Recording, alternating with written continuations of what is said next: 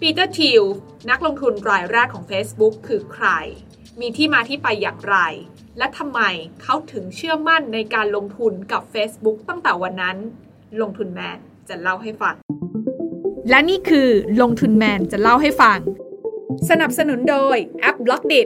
อยากได้ไอเดียใหม่ๆ ลองใช้ b ล็อกดิปีเตอร์ ธีลเป็นหนึ่งใน PayPal Mafia ซึ่ง PayPal Mafia คือฉายาที่ใช้เรียกอดีตพนักงานที่ร่วมกันพัฒนาบริษัท PayPal ที่ถูกเรียกว่ามาเฟียก็เนื่องจากว่าพวกเขามีอิทธิพลอย่างมากต่อธุรกิจอินเทอร์เน็ต ถึงขนาดที่บางคนยกย่องว่า พวกเขามีส่วนช่วยให้อุตสาหกรรมฟื้นตัวกลับมาได้ หลังจากเกิดวิกฤตฟองสบู่ .com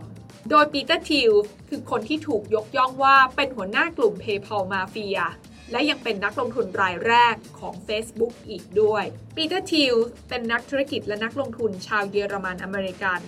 เกิดในปี 1967 ปัจจุบันมีอายุ 54 ปี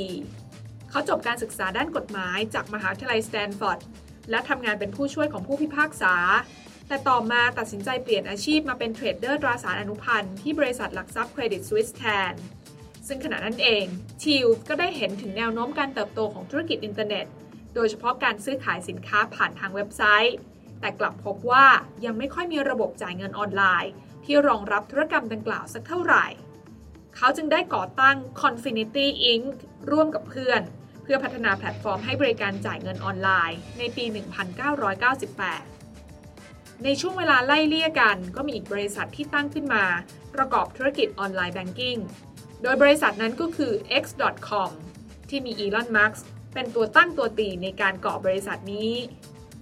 และ 1 ปีถัดมา Confinity และ X.com ก็ต่างมีชื่อเสียงในด้านแพลตฟอร์มให้บริการธุรกรรมการเงินออนไลน์ในเวลานั้น ก็ควบรวมกิจการกันและเปลี่ยนชื่อบริษัทใหม่เป็น PayPal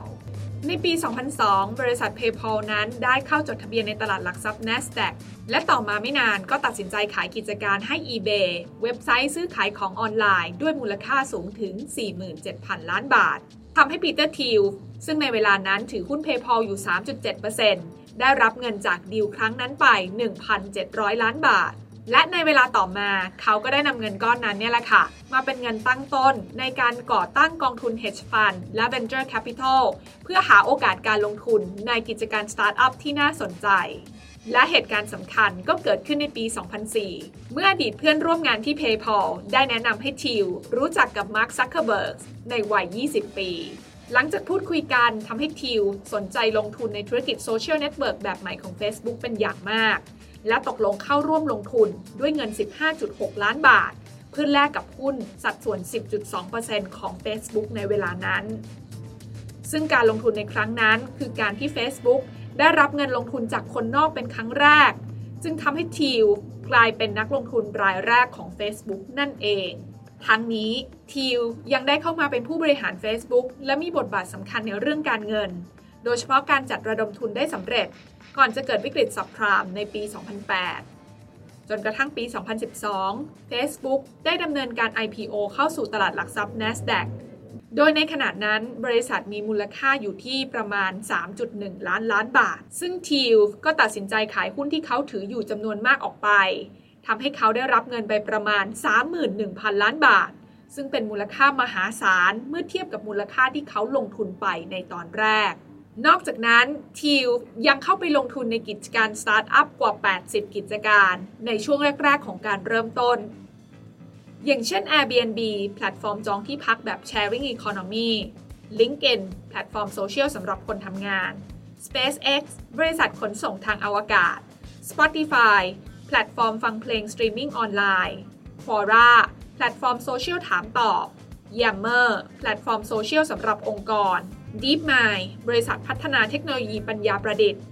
รวมถึงการลงทุนในคริปโตเคอเรนซีอย่าง Bitcoin ที่เขามองว่าน่าจะเป็นสกุลเงินสำคัญ ของธุรกรรมการเงินออนไลน์ในโลกอนาคตอีกด้วย โดยล่าสุดจากการประเมินทรัพย์สินและจัดอันดับของ Forbes ปีเตอร์ธีลมีทรัพย์สินส่วนตัวอยู่ที่ประมาณ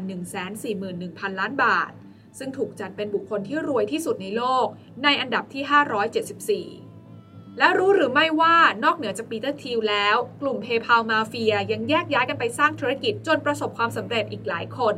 ไม่ว่าจะเป็นรีดฮอฟแมนผู้ร่วมก่อตั้ง LinkedIn และเดวิดแซ็กส์ผู้ร่วมก่อตั้ง Yammer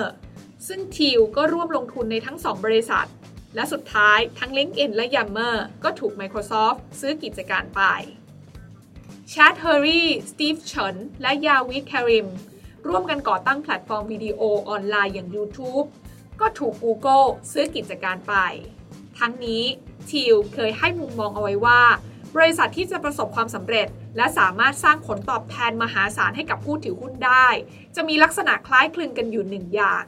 นั่นคือการเป็นผู้สร้างสินค้า นวัตกรรม หรือตลาดขึ้นมาใหม่ จึงทำให้บริษัทยังไม่มีคู่แข่งมาก เหมือนกับช่วงแรก ๆ ของ PayPal และ Facebook ในขณะที่อุตสาหกรรมอื่น ๆ ที่มีผู้เล่นหลายราย อย่างเช่นธุรกิจสายการบิน ถึงแม้จะเป็นธุรกิจขนาดใหญ่ แต่มีการแข่งขันกันด้านราคา